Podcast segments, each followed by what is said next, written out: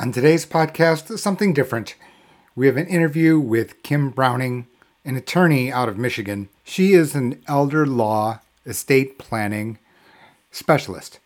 And recent headlines being filled with news about Britney Spears' personal situation has brought or introduced the term guardianship to the everyday lexicon. What I thought I would do is talk with Kim, ask her her thoughts about how guardianship works, and your overall plan for your family's future. Hope you enjoy.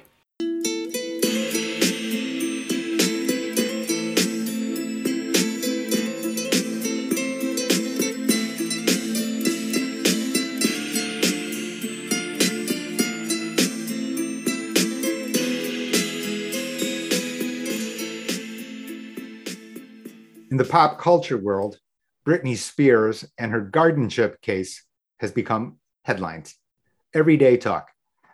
Today, I thought that we would switch course here from our normal set of interviews and go to an expert. I welcome Kim Browning. She runs Great Lakes Family Probate and Estates to give us some insight. Kim, welcome. Hi, Jay. Thank you. It's great to be here. Well, it's a pleasure to have you. So, Kim, why don't we talk about you for a few moments? I know that uh, you know you may be uncomfortable, but I generally like to provide some background about you. So, you're an attorney, and you have a number of different areas of expertise. What are some of just a few of them? Sure, Jay. Um, I practice primarily in estate planning. I also practice in elder law and special needs planning, probate, probate litigation. So, probate is kind of a large umbrella, but it does deal with guardianships, conservatorships, uh, litigation regarding wills, will contests.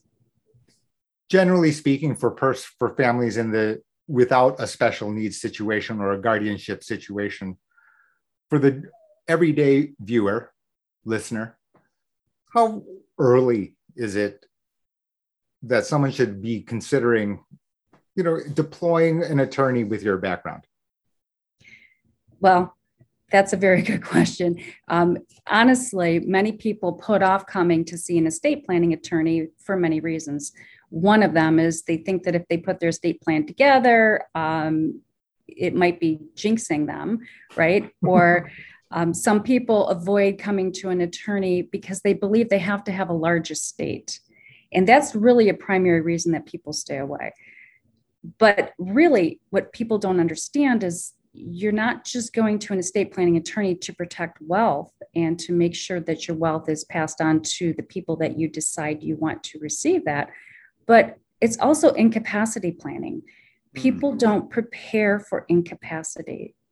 And a large percentage of our population that become incapacitated that need to be under a guardianship um, are younger people that have sudden uh, medical experiences or automobile accidents, closed head injuries, and without putting powers of attorney in place, an individual is then forced into the court.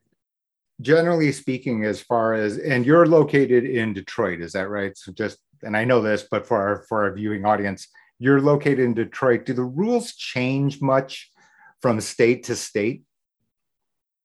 Well, yes. Um, that's one of the misconceptions, especially with the Britney Spears case that's happening right now, is people think guardianship laws are the same across the country, but they're not. Hmm. Guardianship laws are governed by each state. So what we have in Michigan are, is different than what, we, what there is in California. So, for instance, taking the Britney Spears case, she has her father, who's her guardian, in charge of her personal decisions, her medical decisions, as well as managing her business affairs and her finances. In Michigan, our system um, is different. Our guardians are in charge of having legal authority over the individual's care, custody, and control. That means a legal guardian chooses where an individual is to live, who mm. which doctors they're to go see, and the medications that they take. They also can control the day-to-day um, activities that that individual has and their training. Um, you know, if they if they're going to pursue a vocation, um, you know, vocational training, or if they're going to continue with uh, education, that's what the guardian controls. But in Michigan, we don't have the guardian control multi-million dollar estates like Britney Spears. We have a conservatorship that's appointed, and the conservator then manages the business and finances of the individual. Now, sometimes the conservator and the guardian can be the same people, but it's not required.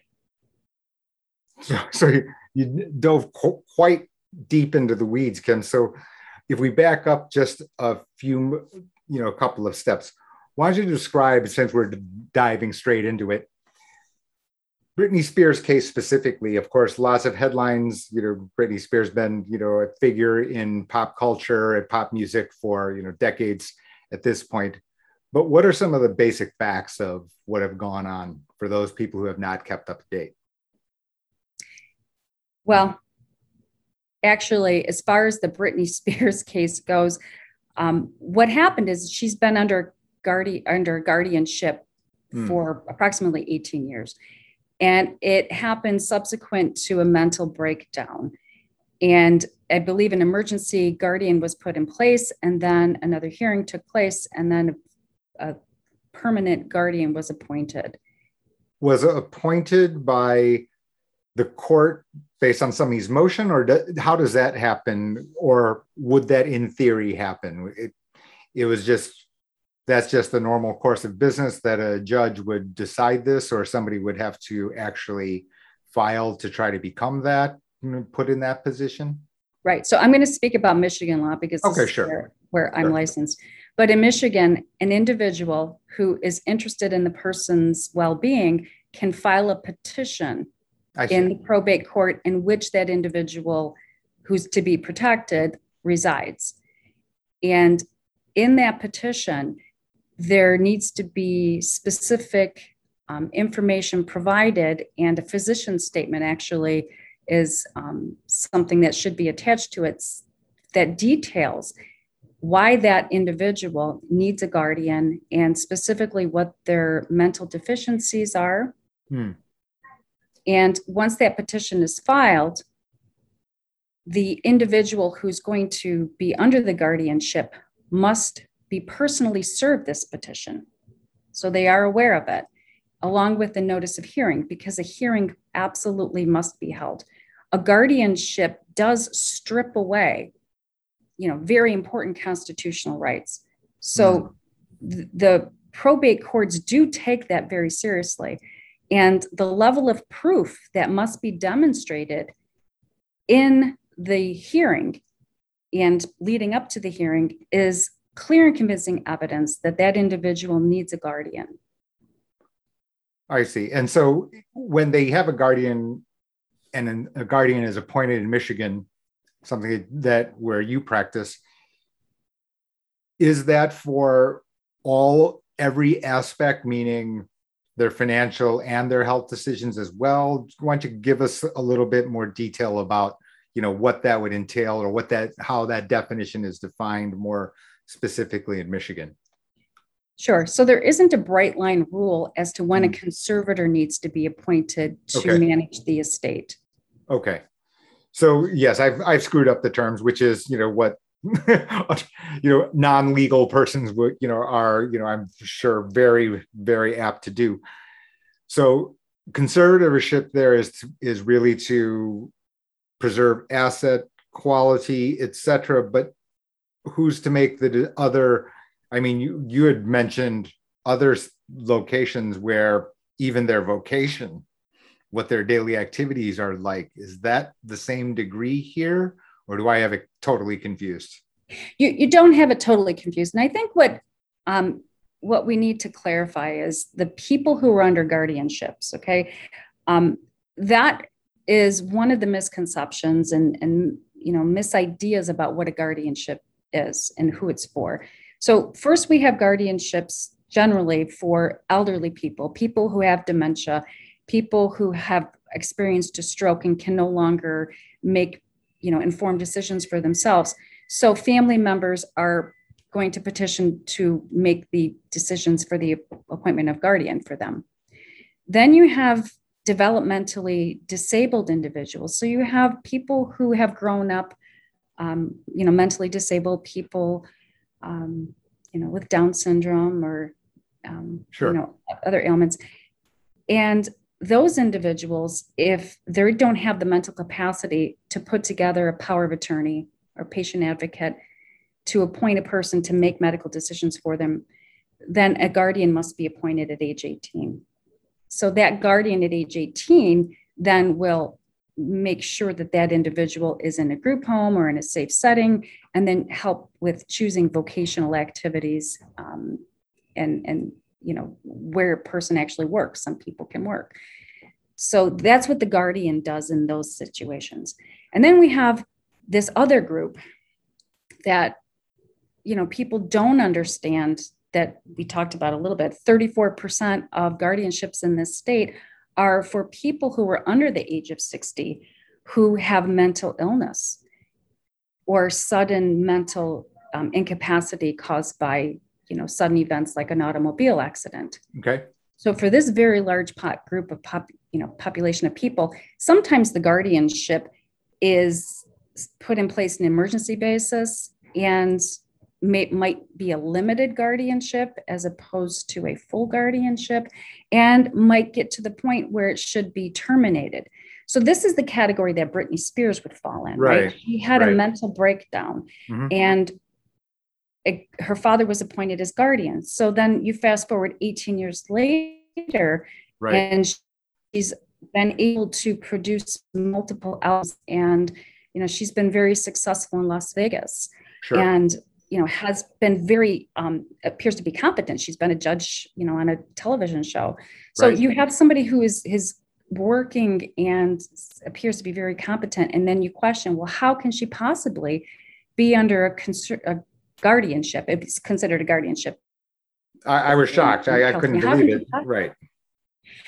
But we don't we we only know what the media shows us right? Um, okay. and i don't know i don't know all the details. I haven't looked at any of the court documents. But this Britney Spears, um, you know, guardianship, it certainly has captivated everyone's attention because you look at it and it really truly is a real life fairy tale. You have the Princess of Pop who has everything going for her. She's got you know beauty, success, talent, all this going for it. yet she is under the control of her father. So it has caused um, you know miscommunication, misinformation out there. Um, but again, people have to you know understand that each state is different, each case is different, and what happened in her particular circumstance. I don't know what her medical records show. Um, those are things that, of course, are going to be kept under seal and quiet and not produced. And she doesn't want now that she's expressed that she no longer wants the conservatorship I'm sorry, the guardianship to continue. Right. Um, she's entitled to have, you know, her counsel and, and you know, for the procedure going forward, but you know, she's requesting not to have a health evaluation. Well, that's what controls a guardianship, right? Mm. Is, is an individual's health and their ability to make decisions for themselves how would a judge in that instance and you know of course this is some speculation involved obviously uh, i mean it seems just to a layperson everyday person that i am you know if you if the judge needs to have a full set of facts and i'm not willing to turn over health vital health information that seems like a pretty important component to my ability to make decisions to determine my future no Absolutely. And I can tell you that in the state of Michigan, the probate judges here will require um, possibly independent medical examination. You would think. Um, there's going to be a full, um, you know, d- ability to have discovery, and most um, counsel will request mediation so that some um, agreement can be made amongst the parties. But also in the state of Michigan, the judges have to try to um, minimize the amount of control because they want to maximize the individual's independence. So, in the instance that a limited guardianship is appropriate, that's what the judge is supposed to order. So, guardianships are not all or nothing, it can be tailored to the individual's needs. So, for instance, Britney's guardianship, well, I, I, can't speak to California law, but if she were here in Michigan, okay, the, right. the judge would be able to then say, well, Britney, you've been very successful. You've been able to deal with your own managers and, and the public and, sure. and, and you present yourself well. So we're going to allow you to have, you know, some control over your finances, over what you do daily, you know, because I believe that she's um, under curfew and she's not able to do what she wants to do as far as leaving in cars. Well, I'm sure that some of that is her father's uh, opinion about her safety. Um, but I think the judge would have to look at all the facts and make a determination based on all those facts that must be presented in court. I think it's an interesting fact that you've brought up because it's something that I didn't really, and I think I doubt that I'm alone, which is that you know, your your idea of guardianship isn't necessarily a discrete on or off situation. That there are different grades in there that the judge has, or there, that motions can actually be filed where some subset of you know guardianship if if you will is granted and other levels are not absolutely and you know diving into that a little bit more mm-hmm. that third group of people that we talked about the 34% of people who have this sudden need to have a guardian because they have a sudden medical need um, you know you're dealing with a, a, the population who have mental illness people who have substance abuse and again the need might be temporary so if somebody has an overdose and i can think of a particular client overdoses on um, a drug and sure. there's the parents immediately go to the court and they get emergency guardianship so they can control that individual's you know their child's who's over the age of 18 their um, medical decisions and their care. Now, after that person recovers, maybe they go and have rehab, maybe they're going to get their life back together. So, a permanent, long term, full guardianship isn't necessary. Right. And some of the laws. That, go, go, ahead. ahead. no, I was, I was just wondering whether or not that that's not determined in advance, though, right? In other words, that in your situation, the one that you described, there's an overdose or some situation which you believe to be temporary, judge kind of understands it's going to be temporary and then grants it to a particular date, or it's just good until canceled, if you will. It, it is usually good until a particular date because when it's under an emergency, it is a temporary guardianship that is put in place, and then a hearing date is set. So then I a see. hearing date is set, and the judge will ask the status of the individual and whether a permanent guardianship would be needed. Um, the person who's petitioning can actually then request that it be a permanent guardianship and a full guardianship, or maybe it'll just be a limited guardianship. And I've been in some cases where the judge the judges have a lot of discretion. So they can go ahead and they can say, well, we're going to review this again in 90 days. Okay. So, the, so there can be time. So the judge could, in in theory, set a date where, look, I need an update, and then reconvene. In in the absence of it, it kind of ends. Is that the way that a temporary situation occurs, or is how, yes, or is yes, that... a, a temporary guardianship will end because what the person is given, the person who's appointed as guardian, are letters of guardianship. And the letters of guardianship have a specific date and they have a specific um, designation as to what they can do. You know, it, it can be that they're just able to um, talk to the doctors and make sure that they can administer the medications, but they're not going to change an individual's residency. Okay. And as far as you know from the facts that you've seen or read in the press and things like that, what's happened with Britney Spears? So the or is it so different that it can't really be compared? I mean, we've talked from what you've said, and maybe this isn't true in California. Is it purely because state to state is this different, or the principle kind of stays the same across the state? And I and I know that individual states will have their own individual ways of approaching, but I, I don't believe um, that you know, I think the reason what happened is Britney stated, I no longer want a conservatorship. She had said that she didn't know that she could end it. And one of the most important things that I stated in the process is that mm. the person who is going to be under the guardianship receives personal service of this. So at the time that they receive it, they can object from the beginning. Okay. Um, so from the onset, if they object, the court will either appoint them an attorney or, you know, if they don't have one appointed, um, but the individual can uh, hire their own attorney. But the court will appoint an attorney for them to represent them in this, you know, in this whole hearing, in this whole process. Mm-hmm. So in the Britney situation, for whatever reason, she didn't realize that she could end the guardianship. And she hmm. changed counsel and i guess it was with the change of counsel that she realized that you know she can proceed with if not terminating but she could you know maybe get a limited guardianship.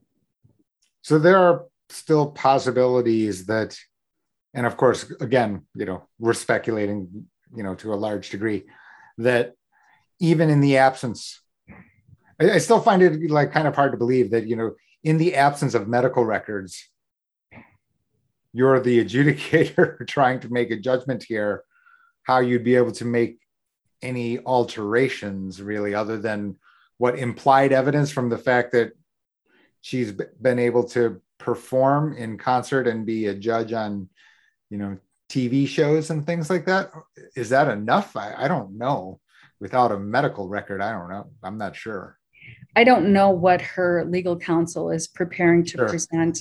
Sure. But it is going to take a long time for this to play out. It is. This seems like it's already been taking like years or something like that. I well, you know, things do take time. And one of the things that they're going to be looking into is, you know, Britney is alleging that her father um, breached his fiduciary duties. Sure. And you know, that, there's a lot of that, that you would suspect, right? I mean, immediately, fiduciary responsibility being breached by, you know, conservatorship or guardianship, whoever has controlled the money. Well, okay, so let's get to that. In the state of Michigan, um, the guardian must prepare an annual report, and okay. that is reviewed by the judge. Okay, so the judge can either reappoint the guardian or that guardian can be removed. A conservator must prepare an annual accounting of all income receipts and all expenditures that have gone out. It mm. must be to the penny, it must balance. And that is presented to the judge in a hearing. Um, well, some of the some of the uh, jurisdictions, some of the counties actually don't um, make you have a hearing if their analysts have reviewed the accounting and they balance and they find that there's sufficient proofs to what has been um, attached to the accounting, then you actually don't have a hearing. And, and the conservatorship's annual accounting is approved and the conservatorship continues. So, hmm. under the Britney Spears case, I don't know what's been accounted for, what hasn't been accounted for. I don't know if um, what her father is claiming to be reasonable compensation is truly reasonable compensation for sure. what he's doing. So those are the questions that are going to be under review. And just because you're dealing with millions of dollars, you're dealing with all these variable issues, it's going to take a while for them um, to go through the court process.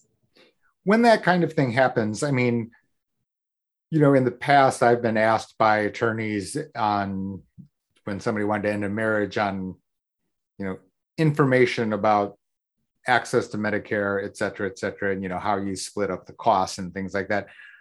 Are in your experience in Michigan, at any rate, to the degree that you can comment, are the judges equipped to, you know, read the data? Somebody presents them a, a set of financial facts. Do they then go get an expert witness to testify or to examine that, to look through the documents to actually give an opinion on whether or not, yes, these documents look like they're in order, or, or is it just kind of anointed with holy water and on you go? Oh, absolutely not anointing with holy water. okay. Okay. So um, there, I've seen many judges that grill the attorney. Um, what is this? You know, this lunch, this bar bill here. You know, how is it that the conservator? You know, I understand that they can have lunch when they're coming into town to to take care of the the individual, but you know, a $50 bar bill is not appropriate. So the judges okay. actually do pick through it. They also have, you know, their own, you know, court attorneys or their clerks that assist with the um, review of these accountings. So um, depending upon the court, there's different people who do it. I mean, like I said, some counties have what they call analysts. Sometimes okay. it's the judge's clerk, but they are scrutinized. So there is staffing in place at the court already with this specific set of information and skill set to be able to interpret whatever reports are delivered to them?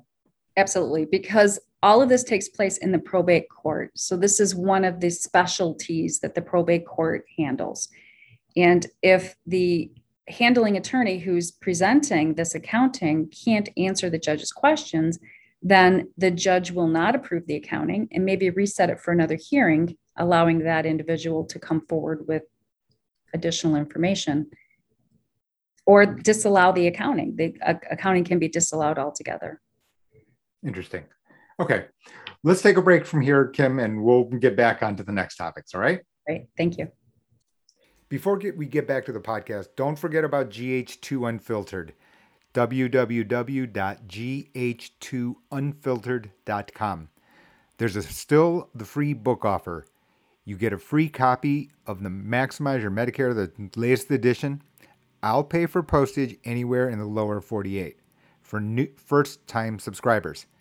Inside of GH2 Unfiltered is valuable information that I'm too reluctant due to its sensitivity, due to its sensitive nature to release in public in any form, whether that be on podcast, the book, or on YouTube.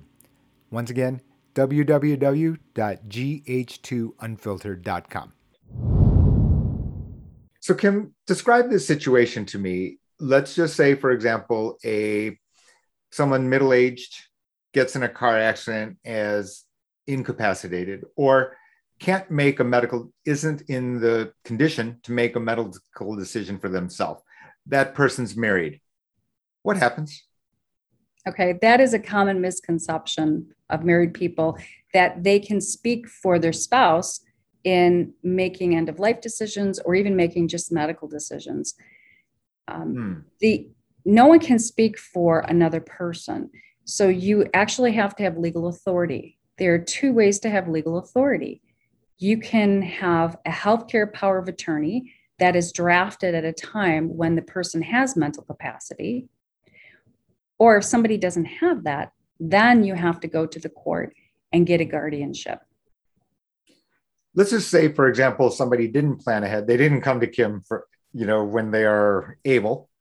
Mm-hmm. And then they get in a situation now all of a sudden they can't make medical decisions and then you need to have this emergency guardianship as you, the second of those two that you just described. Do i have it right? Yes jay you do. Okay and in that situation how quickly did can the decision be made right? I mean sometimes you need these medical healthcare decisions being made quickly not you know after month of planning for example. Right so what happens is it's an emergency petition and the attorney walks right into the probate court with the petition that, that day and goes before the judge that day based on the fact that it is an emergency that you know actually end of life decisions medical decisions must be made today Okay, so it can actually be expedited to that degree. Like there's not some going to be some like huge waiting period. And I don't mean to be encouraging the, our audience to, you know, not deal with it because then you'll just deal with it on an emergency basis later, but more that it is possible if put into that position to get an emergency guardianship is if I've got you if I've understood your comments correctly. Is that right? That's right, but it does have to be a true emergency situation. Okay. So now we've got this person back to the car accident victim, and now, for example, all they're unmarried, but they have parents, for example. So now let's call them 30, 35 years old. They're what do the parents do? the parents are frustrated because they want to be able to speak to the doctors and help make decisions.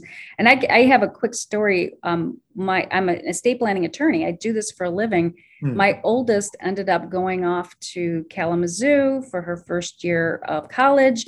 And in the middle of winter, she got into an automobile accident. I got a phone call from her friends. So I drive white knuckled over to Kalamazoo, go to the hospital, and I'm told, nope, sorry, we can't give you any information. She's mm. 18, you know, no HIPAA, no powers of attorney, nothing put in place. So I had to wait, and it was very frustrating. So without powers of attorney put in place, no information is given to um, family members. And there is no authority to make medical decisions without a healthcare power of attorney. So a healthcare power of attorney, it's also called a patient advocate. A patient advocate can speak for somebody who's incapacitated to make medical decisions. Um, nice. And along with this, you can also have, if, if a person wants to make end of life decisions and put it in writing, they can specify whether or not they want to have a respirator, whether or not they want tube feeding, whether or not they want CPR. And as long as it's in writing and they appoint a person, you know, to do this, that's who the doctors are going to be conferring with, and they're going to be looking at this document. Always wondering about this document. Does it have to be certified by the court? No, no, it's not presented to the court in any way. Okay. It does have to be witnessed by two individuals who are not family members, who are not caregivers. Um, so, I mean, there's actually a really long list of people who cannot be witnesses to um, this patient advocate. It cannot be the point to patient advocate. I got you. Okay. So, what other challenges, generically speaking? So now we've got this.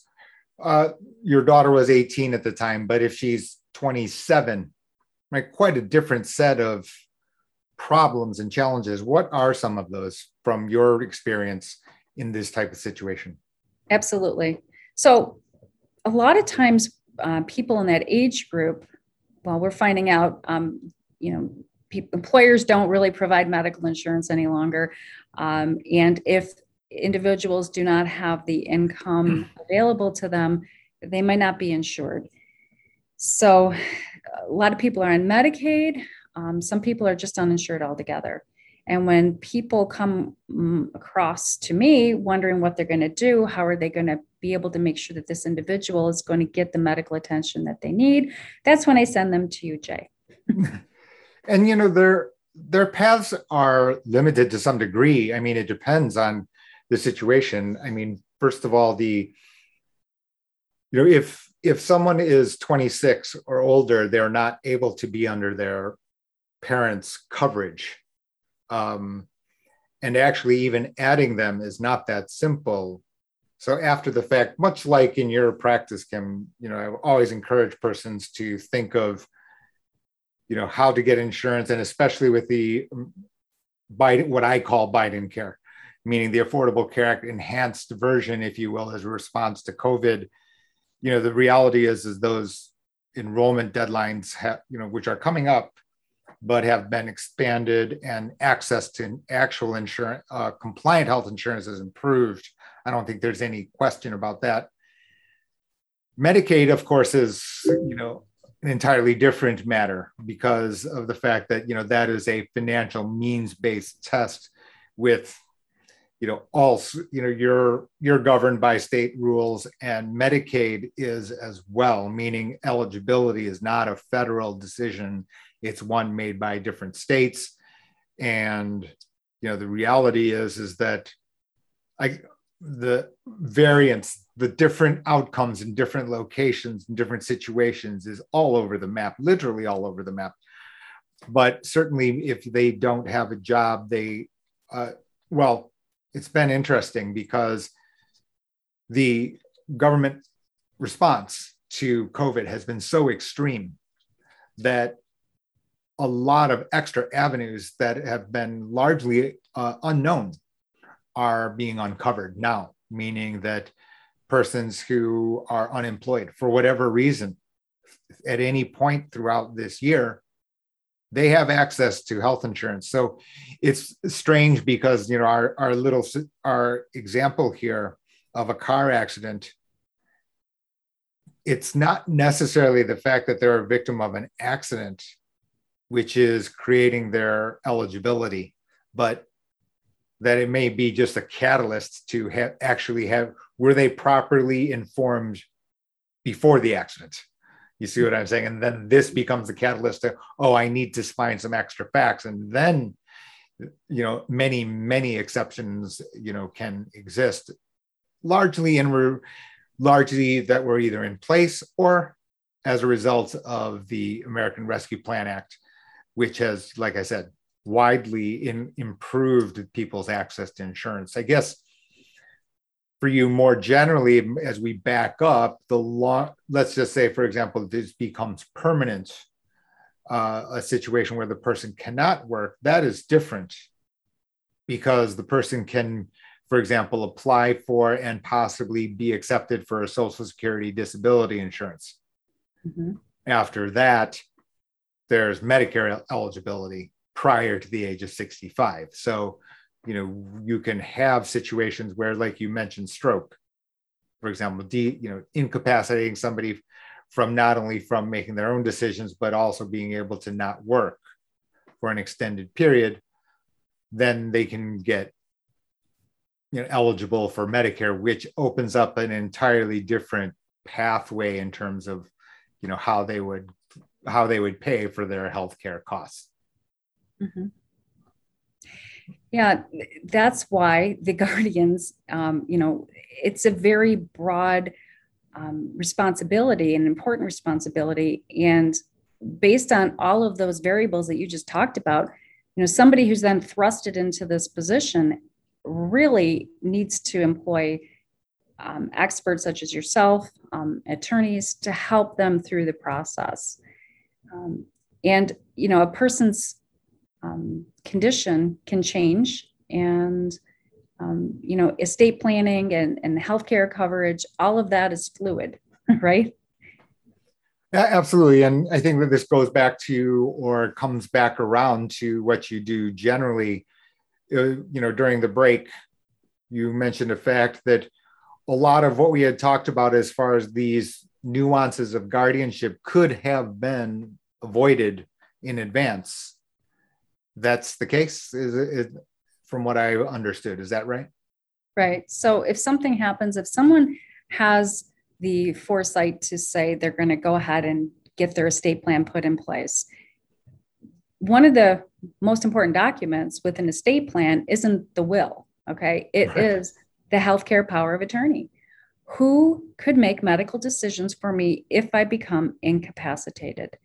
And also a general durable power of attorney. The general durable power of attorney, um, the person who's appointed the attorney, in fact, will be in charge of making financial and legal decisions for that individual.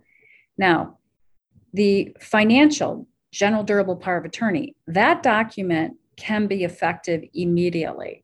So you don't have to prove incapacity to have somebody act as your attorney. In fact, under a general durable power of attorney, finances, you can go ahead and delegate that to someone. But your healthcare decisions, you know, that is personal to you. Sure. That is not something someone can, you know, make decisions for you if you have mental capacity. Okay. So, in order to use the healthcare power of attorney, that person has to have the inability to speak and make sound decisions for themselves. And if they're able to do so, then at that point, However, you would be able to get a, not get around is the wrong, you know, because it implies like you're trying to circumvent something, but you would prevent the controversies that you know have affected Britney Spears at this time or not. I'm not sure. It's not clear to me. Okay, and that's that's a really good uh, point, Jay. And I'm, I like the fact that you're going in that direction because, you know, depending upon the individual, it, it does happen. Um, there might be an individual who just isn't making good decisions for him or herself. Right. And a lot of times it's with an aging parent. You know, they don't want to be in the nursing home; they want to go home but it's not safe for them to be at home because they're going to fall and they're going to end up back in the hospital and you know they're going to go back and forth so even though someone's appointed as the healthcare power of attorney the patient advocate um, sometimes it is necessary to go to court at that time to get a guardianship so that they can then tell the individual you know or show the individual to show the doctors that that individual can no longer make their own medical decisions and i am going to be speaking for the for him or her um, and watching out for his or hmm. her care and custody and well-being you know normally when we think about estate planning you know we're most people are kind of like wrap that into a time frame when they're considering retirement or you know kind of preparing for retirement um, is that generally what you found? Is there any, how successful is, do you think that yourselves as attorneys in this, in your niche practice, in your niche corner of the world, how effective do you think that you are, have been in communicating this to people in our age division, for example, and younger? um, I wish I could get through to the people at our generation and younger because, I mean, everybody's just so busy and it's something that they put off and put off and put off. Sure. But there are actually two points in time um, that people do consider estate planning. And yes, retirement age is certainly one of them. Mm-hmm.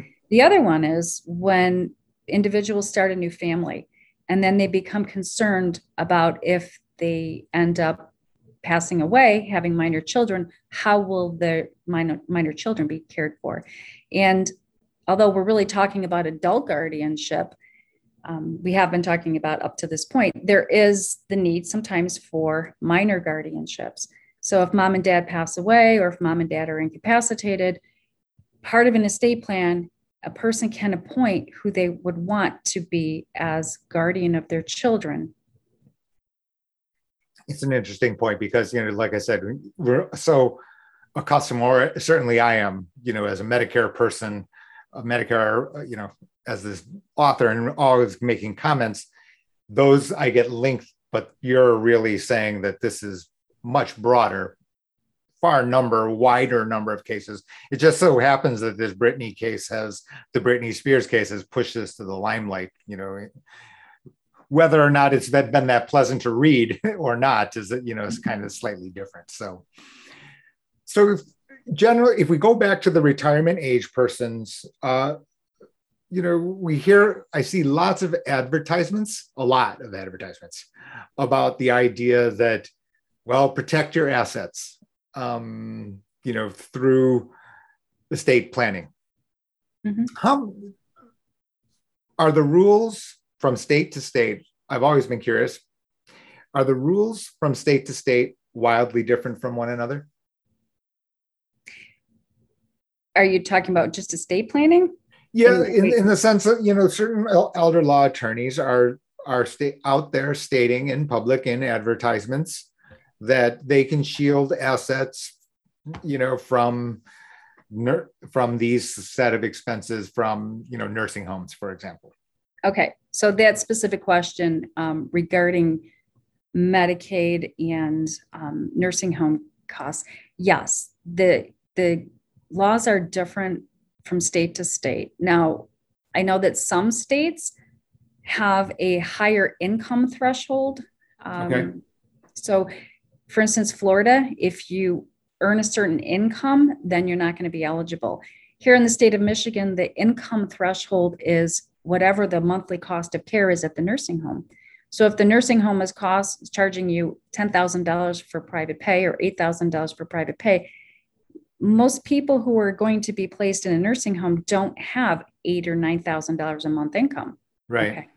So then really the focus becomes you're not looking at income, based Medicaid, you're looking at well, what what is the threshold for being eligible, you know, asset wise? And you know, in Michigan, you know, your assets, your countable assets are only at two thousand dollars, and that number right. hasn't changed in decades. So it's a very, very low amount of money that an individual is able to keep. So a lot of people look to well, what kind of strategies can be put in place to preserve assets and um, there is a lot of information out there about trusts, but depending upon the kind of trust that you have, you know, putting money aside into a trust that you have access to um, isn't going to work because it's still countable towards you. If you take money and you put it into a trust that you don't have access to, then that's considered a divestment. It means you've given your money away to another person. And the state of Michigan has a five year look back period. So if you have the foresight of, you know, maybe you've been diagnosed with a disease that you believe is going to be progressive, um, such degenerative over time, right? Mm-hmm.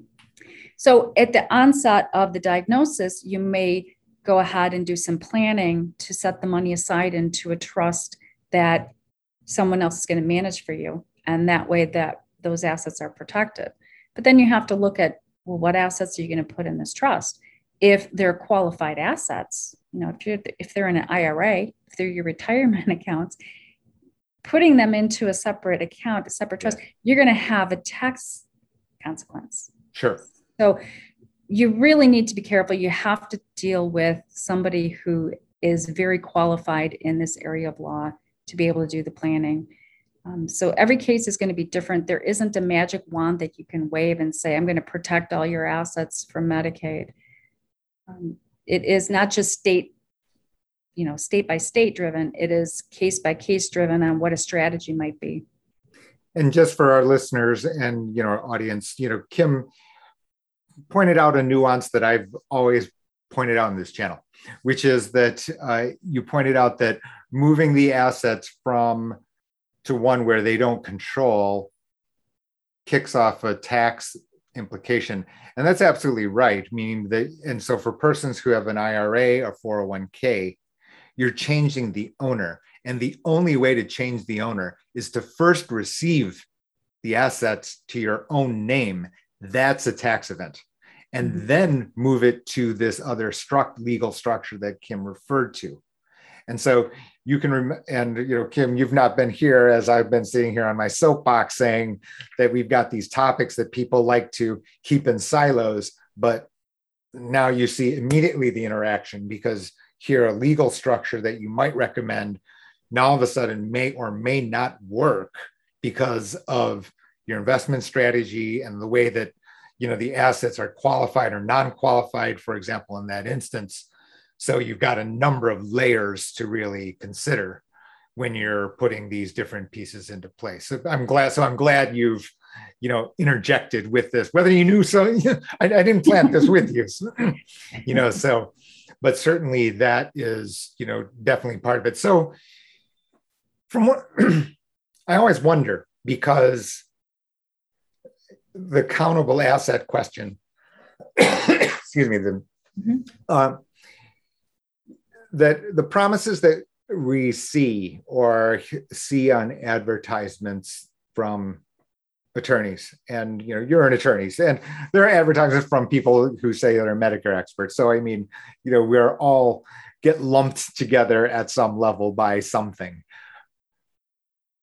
What's kim's personal reaction then when you see these types of advertising? Overly aggressive from from kim's point of view or it's really there's a hook so somebody calls to lead them to potentially some better information? How do you personally kind of see that? Um, well i mean i see and i know a lot of attorneys that do that. Um, i personally don't do that. Um, i do more reactive planning um, but i do try to educate people who you know do have you know change in life circumstances. You know, anytime that somebody has a change in life circumstance, they should be seeking out advice. And I do offer, you know, free one hour, you know, consultation to talk about what's happening in that individual's life and what they can do. So, for instance, if somebody has this progressive disease, I would certainly look at their assets and, and, discuss how to protect them. But to actually market, you know, broadly to tell people that I can go ahead and, and shelter their assets um, yeah. for Medicaid, I, I personally don't do that. Right. Let's go back to how people get a hold of you, Kim. I thank you so much for your time. You know, we're almost out of it. How do people get a hold of you? Uh, I, I know that you've got a website and things like that. Why don't you tell us about it? Sure. I have a website. You can reach me at Great Lakes Family Probate and Estates. And you can go ahead and give my office a call. We're at 888 554 5373. I'll be sure to include that in the description, you know, both in the podcast as well as in video form. So people will be able to get a hold of you. Did I miss something for this first conversation, Kim? I don't think so, but you do have a certain hook there for elder um, law and talking about Medicaid planning. There's a lot that we can actually discuss. There's a lot of different strategies that are available. Let's reconvene and, t- and talk about that at a future date. All right, sounds great. Thank you so much, Jay. Well, thank you very much to Kim Browning for joining me on the Much More Than Medicare podcast.